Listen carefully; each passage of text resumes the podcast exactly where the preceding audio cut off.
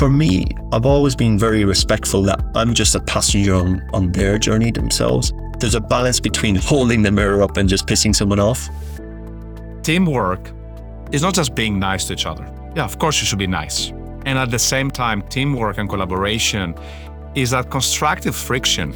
It doesn't need to be pleasant. You can, you can have some friction by having that friction in the same way that the friction between rocks to create beautiful polished stones Hello and welcome to the Track Record Podcast. Each and every episode, we are talking to leading performers in sport and business to find out what does it take to win. Um, so today we have Patrick and George. Um, Catherine, fire away. Great to have you both here. Thank you very much for joining us. So I'll be fascinated to know you've both been incredibly successful in your respective fields and would love to get a sense from each of you of, based on your experiences, what does high performance now mean to you, either as a personal um, thing or in terms of the environment that you're in still currently and trying to create, both of you? So, George, if I can throw that on to you first, what's your definition of high performance? I have evolved my view on what high performers or winning means over the years. And I come to the realization that it's something very personal and a relative thing for each individual. And I would segment it into two different types of dimensions. Dimension number one is to exceed, to be able to exceed the expectations that you set for yourself. And this is very personal, this is relative. So my expectations for myself may be different than than all three of you. And it's the ability to be the best version of yourself, to exceed the expectations that you set of yourself that is what I call high performance. But over the time, I, I have evolved to include a second dimension, which I hadn't included in the beginning, and, and which is to exceed also the expectations that have been set for you in your childhood.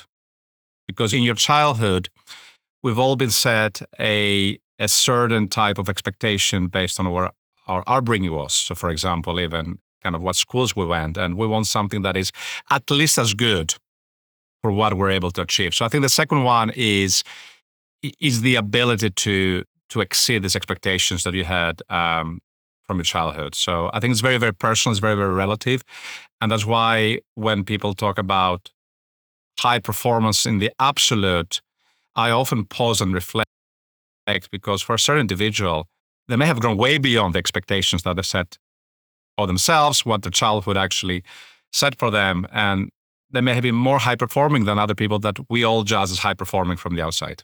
Patrick, what, what would be your definition? Yeah, that's a really interesting perspective.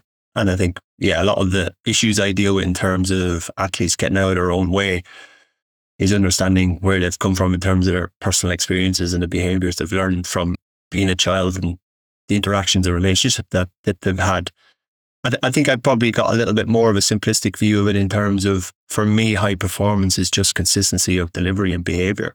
Um, and I think the environment determines whether it's high performance or not, because, you know, I've worked with athletes at elite level, at sub elite level, at, at recreational level, but but the context is the higher part of it. But the performance is actually the stuff that's within your own control. So for me, it's irrespective of the environment and the expectation, can you still deliver what you need to deliver in terms of the process? Um, and then within that, can you control the variables within that environment? Because they're the things that determine whether or not that's successful or not. And, and, you know, what's high performance for me might be low performance for somebody else, but actually that's just contextual. And it's really just about an individual's consistency in being able to deliver in those environments and understand their own behaviors. Um, because what might be high high performance for me is, is pretty low performance for someone else. Really interested to know, George, for you, and I think this will kind of lead into what you're referring to, Patrick. It sounded like you had that number one principle of high performance, and then an event or something's required you to add that second component on. Like what what was the learning or what was the reflection that that got you to adding in exceeding the childhood expectations, not just what you thought you were setting yourself? It's a realization that came when I started to meet more and more entrepreneurs and also to have children. And, and asking myself the question how can I be a good dad? How can I be a good parent? How can I help my children be the best version of themselves? And and and in doing that, I started reflecting and, and studying history and studying other founders, meeting with people, and I understood that the the most ambitious people in the world, they all had something in the childhood that drove that ambition. Something that that they wanted maybe to prove, something that was uh, lacking, maybe a liberation from from some kind of of childhood trauma, maybe that they were trying to really try to disprove others. I mean, in, in, a, in a very in a very bad maybe example, if one reads even the biography of Elon Musk, and and and and this is an extreme case, you can see like how his childhood affected his insane ability to take these risks that most human beings will not be able to. And I'm not suggesting that we all have the same childhood, but but it was it was one realization as I was trying to understand how can I be a better parent, a better father, how I cannot do it a disservice to my children in terms of what they're going to try to achieve. I started reflecting and, and, and learning from history and other founders, and and I observed that the best or the most ambitious founders always had something to prove coming from a childhood. And, and, and it's actually a question I would love to ask Patrick as well. How does childhood affect different performance athletes that either you've worked with or, or observed? For me, there's elements of that, like you said, that are an incredibly powerful drive, right? Gets them out of bed in the morning, gets them training three times a day, that desire and passion. So take somebody like Alex, who is one of 20 seats in the world, right? Um, he's beaten out thousands of other drivers for that one seat, lost him for a year and has come back. And his drive is incredibly strong. And actually, a lot of it is deep rooted in childhood. And without going into too much detail here, there's elements of that are which are incredibly powerful, and that drive and passion and work ethic comes from.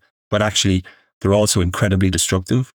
And I think the power for Alex in stepping away from the destructive side, bringing some self awareness to those behaviors, and dealing with some of those issues from the past and release them from that destructive side. But we've tried to maintain that really personal drive that he's got in terms of competition, being successful, the beliefs he has around work ethic and the value he has about treating people with fairness and honesty and turning up in the environment and how he wants to turn up.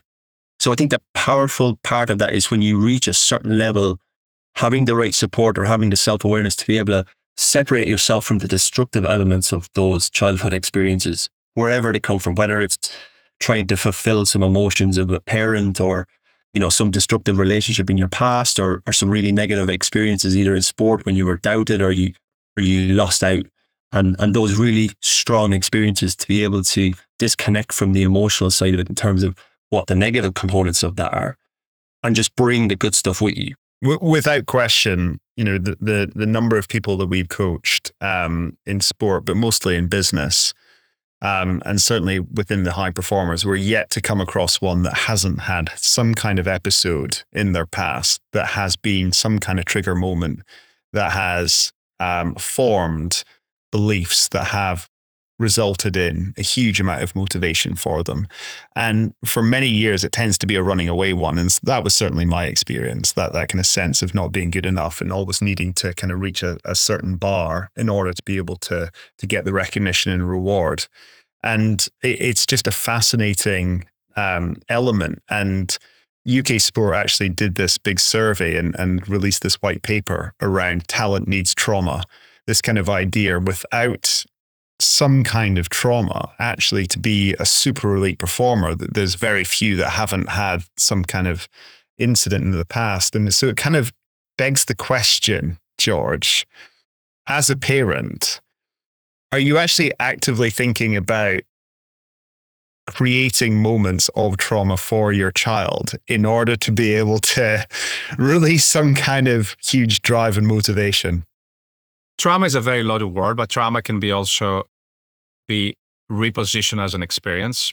And I would say the key thing that one can build from these learnings is how might someone, a parent like myself, for example, give the opportunity, give the chance for our children to be in the arena, to be trying stuff, to be putting themselves in the arena, trying stuff, learning, failing, uh, evolving. I'll give you an example which which really made me quite proud. My my eldest daughter is ten, and she came one day about three weeks ago and said, I decided I'm going to run for student council. And is an American uh, uh, type of school and, and it's a different type of student council than in British in the British system. And I said, fine, it's your decision. You, you do it. And then I, I observed her how in the next few weeks she tried to prepare her speech, her application for, for that. And, and for me, that was great because she, she took the decision to stand up for herself, be exposed to criticism, be exposed to failing. And I think the more we can encourage these types of experiences, the more we can get people to have these experiences outside of a bubble where they don't feel the the the pain of failure and the learning of failure, but also the the delight of the success, and get that feedback loop of trying, learn, trying, learn. So the more we can do that, the more I believe we can we can set up our our children to to to develop that. So trauma is a lot of word, but I would say like if you think about it as maximizing the chances they have to get out there, compete, learn through failures and, and mistakes, and and and and grow their muscles and the mindset, especially the mindset. The more we can we can uh, help them be ready for for the rest of their lives. I'm really intrigued to know how you apply that in terms of now the businesses that you run, because what we hear often is, you know, startup mentality. I think it's kind of baked into being part of a startup that, you know, failing learning really quickly. There's not, it's not punitive. It's often, you know, supported in the environment and people accept, expect it and accept it. Once it gets to a certain size business, from our experience when we come in, it's almost like that's a really tricky one, which philosophically people know should be still allowed, but it almost like there's it's harder to allow people to fail the bigger you get, and particularly if you know you're a public company or it's it's there's more at stake. How have you held on to that philosophy as your companies have got bigger? Yeah, it's a it's it's just a mindset, and it's a very different mindset than than than most companies and, and people may have. First of all, we everybody in our company has a very clear definition of you of what the growth muscles are. So we don't use words like skills or competencies. We, we purposely use words like growth muscles. And, and a growth muscle is uh, what is kind of your current expectation for, for your job, but also what do we expect you to, to grow? What are the muscles you expect to grow as you progress in your career? So the whole philosophy and mindset is around how you can help an individual grow and build the muscles. Then together with that comes the permission to fail. The permission to, to what what is not acceptable is not to try hard, is not to try things, is not to learn and, and iterate. So we have some values, including act fast, use a scientific mindset. In acting fast, we say 70% evidence is good enough to act because there's no perfection. And with 70% evidence and a hypothesis, you just try things, learn, and iterate. And then my favorite word in terms of being a true leader of that approach is is saying to people next play. And next play is a beautiful two-word phrase that Mike Krzyzewski, the very famous coach of Duke University basketball team and then later of the US national basketball team coined. And it's all about this ability to forget what happened before and just focus on, on the next play. Or in other words, if I have sought nine nine shots of basketball and I failed in all nine of them, my probability to make the tenth one is exactly the same as the probability to make the first one. And as a result, I shouldn't focus on the nine past ones, but focus only on the next one. So I think that next play philosophy, together with a clarity around that everybody has grown muscles to build, and success in an individual is not only where they are, but more importantly, their pace of growth. The pace of growth is what allows this philosophy to to flourish. And Patrick, from your experience of, um, I guess your evolution of experience of working with different athletes, how do you approach that with an athlete with that idea, as you mentioned, of almost being able to separate the person from the performance to allow them some freedom almost in in being able to perform their best? Yeah, for me, that always comes back to identity. How do they represent themselves? Um, and for the majority of young athletes that I work with, they represent themselves as their sport. So their performance and them as an individual or their identity is inextricably linked. And, and, like George mentioned earlier, that, that's a process of probably creating these object relations through, you know, young years and adolescence where love and performance and relationships all become so intertwined that they can't separate out those anymore. So for me, the biggest part of that is to be able to separate yourself from that through, I guess, constant reflection. So me constantly holding that mirror up to Alex, um, reinforcing the qualities that he's got as an individual, that how he represents himself and the beliefs and the values that he's got are who he is, not what he does. Supporting him to stay true to those values in an environment that couldn't be any further from the values that he's got, which are all based around truth, honesty, integrity, treating with people with respect, uh, staying true to yourself, being honest, etc. Alex, five years ago, brought every session into the next session, brought every session into the next day, brought every qualifying into the next race. And, and that's when that cumulative effect of what you perceive to be a negative performance starts to build. And then suddenly you're in this spiral and you're worrying about FP1 when you're sitting on the grid for a race. And that session was five sessions ago. And actually being able to separate himself out from that has really released him from the emotional aspect of a performance. Okay, he's like any sports person, he gets annoyed, he gets frustrated. But actually, he very quickly moves on now to what were the issues? What can I learn? Who do I need to speak to? And that's it. He's able to move away from that. Whereas, like I said previously, there was an emotional element to that because that poor performance for him was a perception of who people thought he was in terms of a driver, but not as Alex as an individual. And that's been the most important and most powerful thing for him is be able to separate those. Patrick, I have a question on that, if I may, which is I'm a big fan of tennis and I've been observing Novak Djokovic. And one of the things I read about Djokovic is the fact that when he has, let's say, a bad set or a bad game or a bad point, he's very quick to to bounce back to this next play mentality. But part of what he has mastered over the years, and particularly lately, is that he doesn't deny the the failed point, but he accepts and confronts it, and his and he puts to bed, and that allows him to be able to focus in in, in on the next play. I'm curious about first of all, what do you have observed with Alex and others, and also any any tips do you have for for the non-sportsmen uh, like us in terms of how to to apply that into our everyday and business lives? So I guess it's it's kind of like that evolution that we talked about. Absolutely at the start, we you know sessions bled into other sessions, and Alex is his biggest critic, right? And that's part of his strength because he'll always question his own performance. And and the one thing he'll always say is, nobody out there can criticize me as much as I criticize myself. Now that's a really strong and powerful tool once you know how to stop, right? And how many times can you ask yourself the same questions before you move on? We're still asking ourselves on Sunday questions about Friday. What we're doing now is we've brought that forward so much in his learning and his self awareness around performances. We ask those questions within five minutes of session ending. He goes into engineering with those sessions. He answers those questions, and then we've already moved on by the time engineering is finished. Right. So part of that is, I guess, him understanding that while that can be a really powerful tool, it can also be really destructive.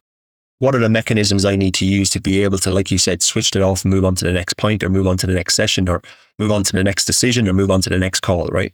Um, so what is it about those experiences that I need to learn? How do I learn from them? And how do I move on to the next challenge and, and like that next point, next session? Um, so that's that's something, and, and I guess for me, it's the difference, and I'll probably say the word a lot is is the awareness of the athlete themselves and the willingness of them. And I say this a lot to Alex, you know, be comfortable being uncomfortable and being asked difficult questions. So with the questioning with the awareness, I think you'll come to that because you're open to the questions, but actually the awareness brings you to the answer because the answer is within the athlete, right? I'm not giving them the answer. I'm just holding that mirror up and I want them to find that because that's where the power is for Alex.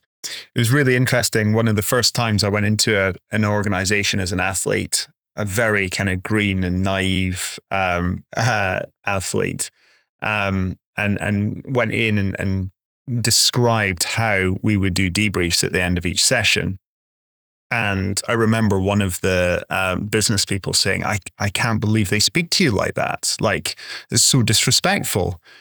And I, I, was just so shocked by this. And I said, like, which part? Well, they're they're telling you that you're you're not good enough and you're not performing at the right level. And and I was like, no, like I need this information. Like the, the only way I can get better is by finding out what I don't know. And and so I, I'm like, I, I just need to draw this information out with them. It almost doesn't matter. Like I can filter for their emotions, but I just needed this information. It was like a, it was a real culture clash for me to be able to go into that kind of corporate environment and for them to think that that was in some way harsh or or difficult. Um, and I guess the, the the question is in a high performance environment, which you're describing there, Patrick, how how do you support somebody who perhaps hasn't been exposed to that environment, but has got the skills and the attributes that you want in order to be able to create a performance advantage? How can you is there a way of being able to fast track that process?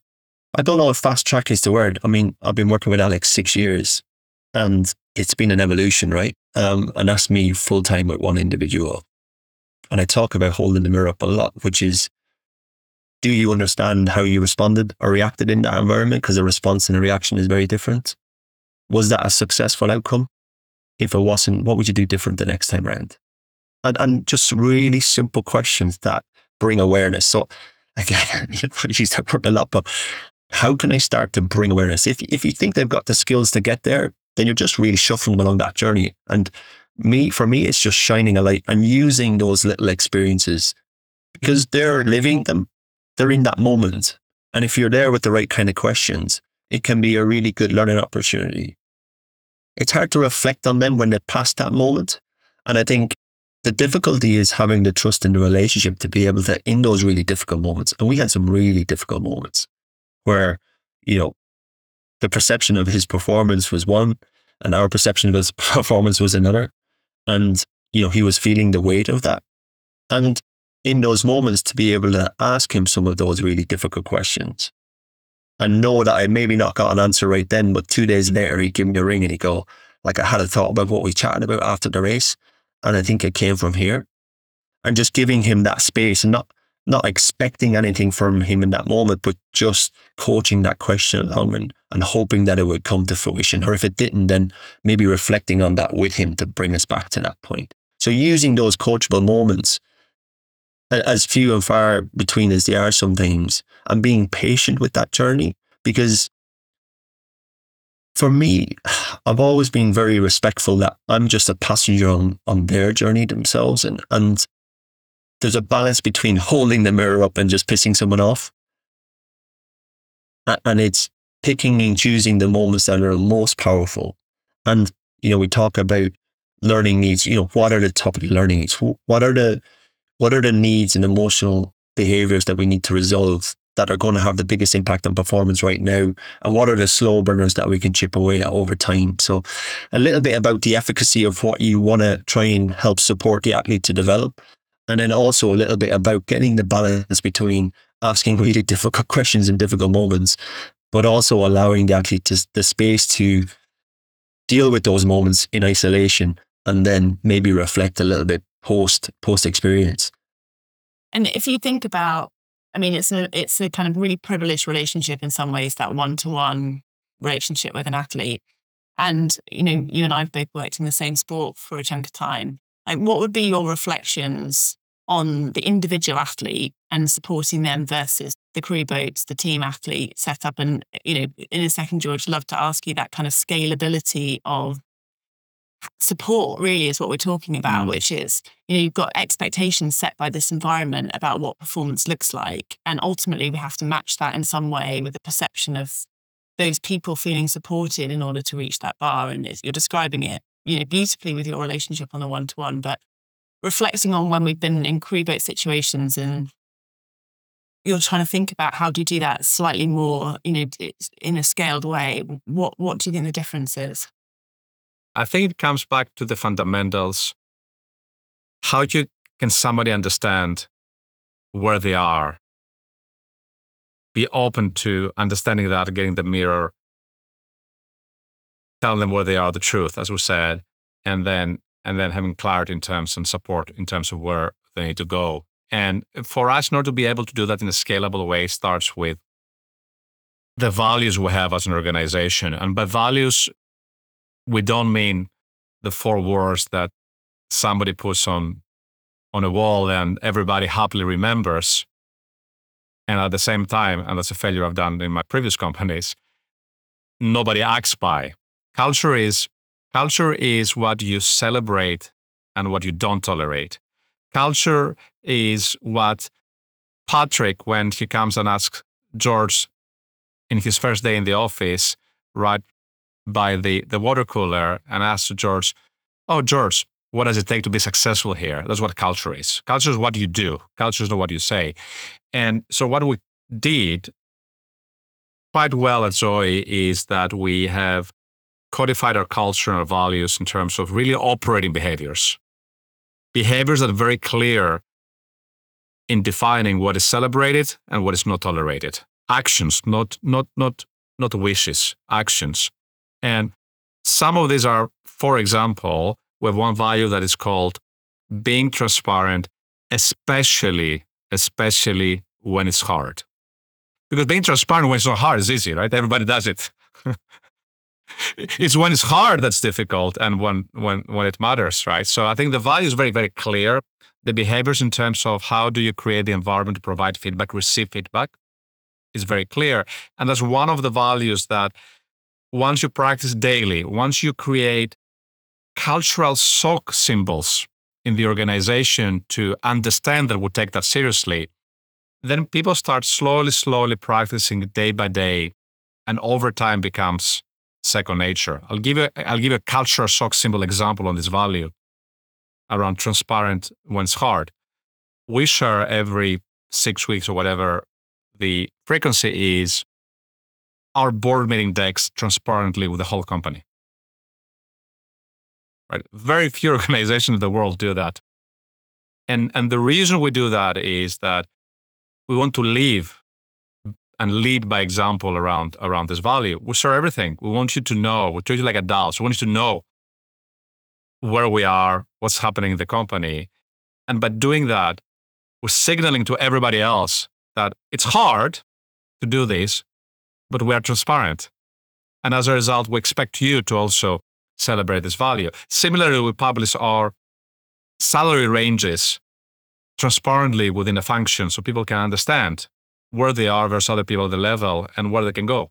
Again, that's another cultural shock symbol in terms of things people would not expect to, to see in an organization, but by having them and it strongly communicates how much we believe in this value of transparent being hard. So coming back to the question, I think it's by by having these values like transparent when it's hard, and the other one I really love is around our value about being positively diverse, which celebrates something that Steve Jobs said beautifully in one of his interviews, is that teamwork is not just being nice to each other. Yeah, of course you should be nice. And at the same time, teamwork and collaboration is that constructive friction it doesn't need to be pleasant. It can, can have some friction by having that friction in the same way that the friction between rocks to create beautiful polished stones is what creates magical outcomes. So it's by celebrating these values that can be hard, but by just kind of practicing them day in, day out, showing up every day, doing it again and again and again, you start developing this clear understanding of where you are and taking it actually in a constructive way rather than in a defensive way, and then being able to chart your course towards the growth muscles you want to build, the what a great looks like for you. Conscious of the time, and, and my goodness, we've kind of uh, time really has flown by in this conversation. Um, but I'm keen to just throw one um, question back at you, George. It's almost kind of using your words against you. So, so watch out. And Patrick, it's coming your way as well. Is around this kind of idea of growth muscles. Um, what's your growth muscles? What are you expanding into and, and looking to develop and, and grow into over the next six, 12 months? I think one of the biggest things I've learned is that sometimes I care too much about what other people say. And if I could magically flip a switch and not care as much I would be able to do more things that that I like. And and it's interesting, you know, you start you start a company and you have this passion about solving a problem, but most individuals, m- myself included for sure, will have like you know w- w- do not want to fail. Part part part of, what, of of of how you're trying to succeed is actually by trying to avoid to avoid failure, and failure is really deeply ingrained with identity. And and I wish I didn't have that, not because not not because that of just of the emotional feeling, but because I think it will lead me to take bigger risk, bolder risk, create bigger impact. So I would say if there's one thing that that I would love to to be better at is not not to care too much about what other people say because it can allow me to take bolder, bigger risk and have the courage to create something even more meaningful. What would you have to let go of in order to be able to do that? I don't know. I don't know if it's something that is intentional about what you let go or it is something about just going for it and exposing yourself. I guess vulnerability is something that can lead to the courage to not care. I'll be curious. I'll, I'll, be I'll be curious about what you think. It's really interesting. It kind of is circular. Really, it's back to the beginning of our conversation a little bit, where when we're coaching people, they have these. You know, whether it's unhelpful, however you want to label the beliefs, you have some that serve you positively, some that can have two sides to them. And that idea of not wanting to fail will have created so much motivation for you to have done everything that you want to. And yet we get to a point where we recognize that actually there's probably a better way of doing it that gives you more flexibility. Except we often see in people this kind of inner wrestle of like, but it's got me here. And if I let go of that, is that me letting go of my superpower? And if I, you know, what does that mean for me? So it's almost this internal thing of, you know, philosophically, I understand it could be better, but actually emotionally, it's very difficult to let go of something that you know has been a fuel source up to this point. And we often describe it as can you add a booster rocket on of something different that you can use that alternative fuel source now for a different part to get you a bit further and you're not going to let go of the first one, but you're just going to add boosters and make it feel slightly different for you. And I'm kind of hearing that in what you're saying. I, I, I can totally relate, and I'll share a childhood story, given we started with childhood, and I'm sorry for taking a bit more time. And and the story of my life is people telling me no, and me hearing not yet. People telling me no and me hearing not yet, which was the no was the fuel for me to hear not yet and, and try again. And, and that was from you know, the universities. I got rejected by every university. I tried again. I got rejected again. And then in the end, I found my way to to study at a good and then a better university, all the way to to to my dear wife, who who, who told me no many many times until and uh, until, until until she was exhausted by me. And I can relate to what you're saying because this no was my fuel to hear not yet and try again. And and maybe maybe there's a better way. Yeah. Yeah. Nice. Thank you for sharing that. Patrick, how about yourself? Yeah, that's a really interesting one. I think I talk a lot about when people ask me about why I'm so passionate about what I do. And I always come back with the answer that I have a personal responsibility. So the weight of responsibility that I feel that somebody is on this exceptional journey and doing something that I could never do in terms of delivery of performance. And they've invited me on that journey to support them in some way, just in periods across that whole spectrum. And just a weight of responsibility, I feel that something I might miss or something that I not did at the right time may somehow impact their journey. And I think for me, at times, that's bordered on obsession.